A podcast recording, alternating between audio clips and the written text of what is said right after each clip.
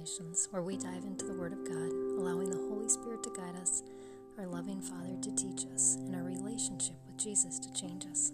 Last time we were in 1 Peter 1, and I encouraged you from there to follow cross reference, and this morning I did the same thing, just to allow God to speak to my heart and to direct me, because I don't want to be off doing things that are on my agenda but not on God's agenda, and find at the end of the day that spent my time doing was worthless.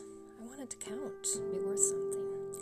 And so um, I prioritized that time with God in the morning. And this morning, God led me to 2 Timothy 4 5. And this is what that verse says Be sober in all things, endure hardship, do the work of an evangelist, fulfill your ministry. Sobriety is not just reserved for alcohol because we can get intoxicated and carried away by many other things that utterly consume us and blur our thinking as well as our purpose and ultimately our ministry that God has called us to. In this verse, Paul is referring to Timothy's calling to be an evangelist. But I would say, do the work of blank, fulfill your ministry. God has shown you what that blank is. Sometimes we do it, and sometimes we do a lot of other things to avoid it. And those things can be intoxicating. The easiest way to uncover these intoxicating, intoxicating substances in our lives is to carefully examine what steals our energy, our time, and our thoughts away from those things God has called us to. Now, if you're a mom and have kids under your care, your children are not a distraction or a form of intoxication. Well, unless you put them on pedestals and cater to them over everything else in life.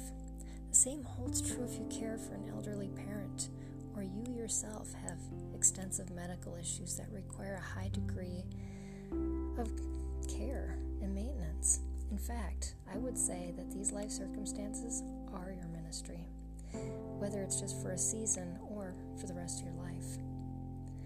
But then there are other things that add into our lives that are not necessary, that can tempt us and sap our energy and pull us off course that have no fruitful results.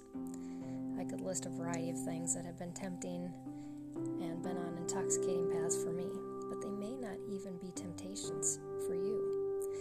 While another thing that doesn't tempt me at all, be one of your greatest temptations.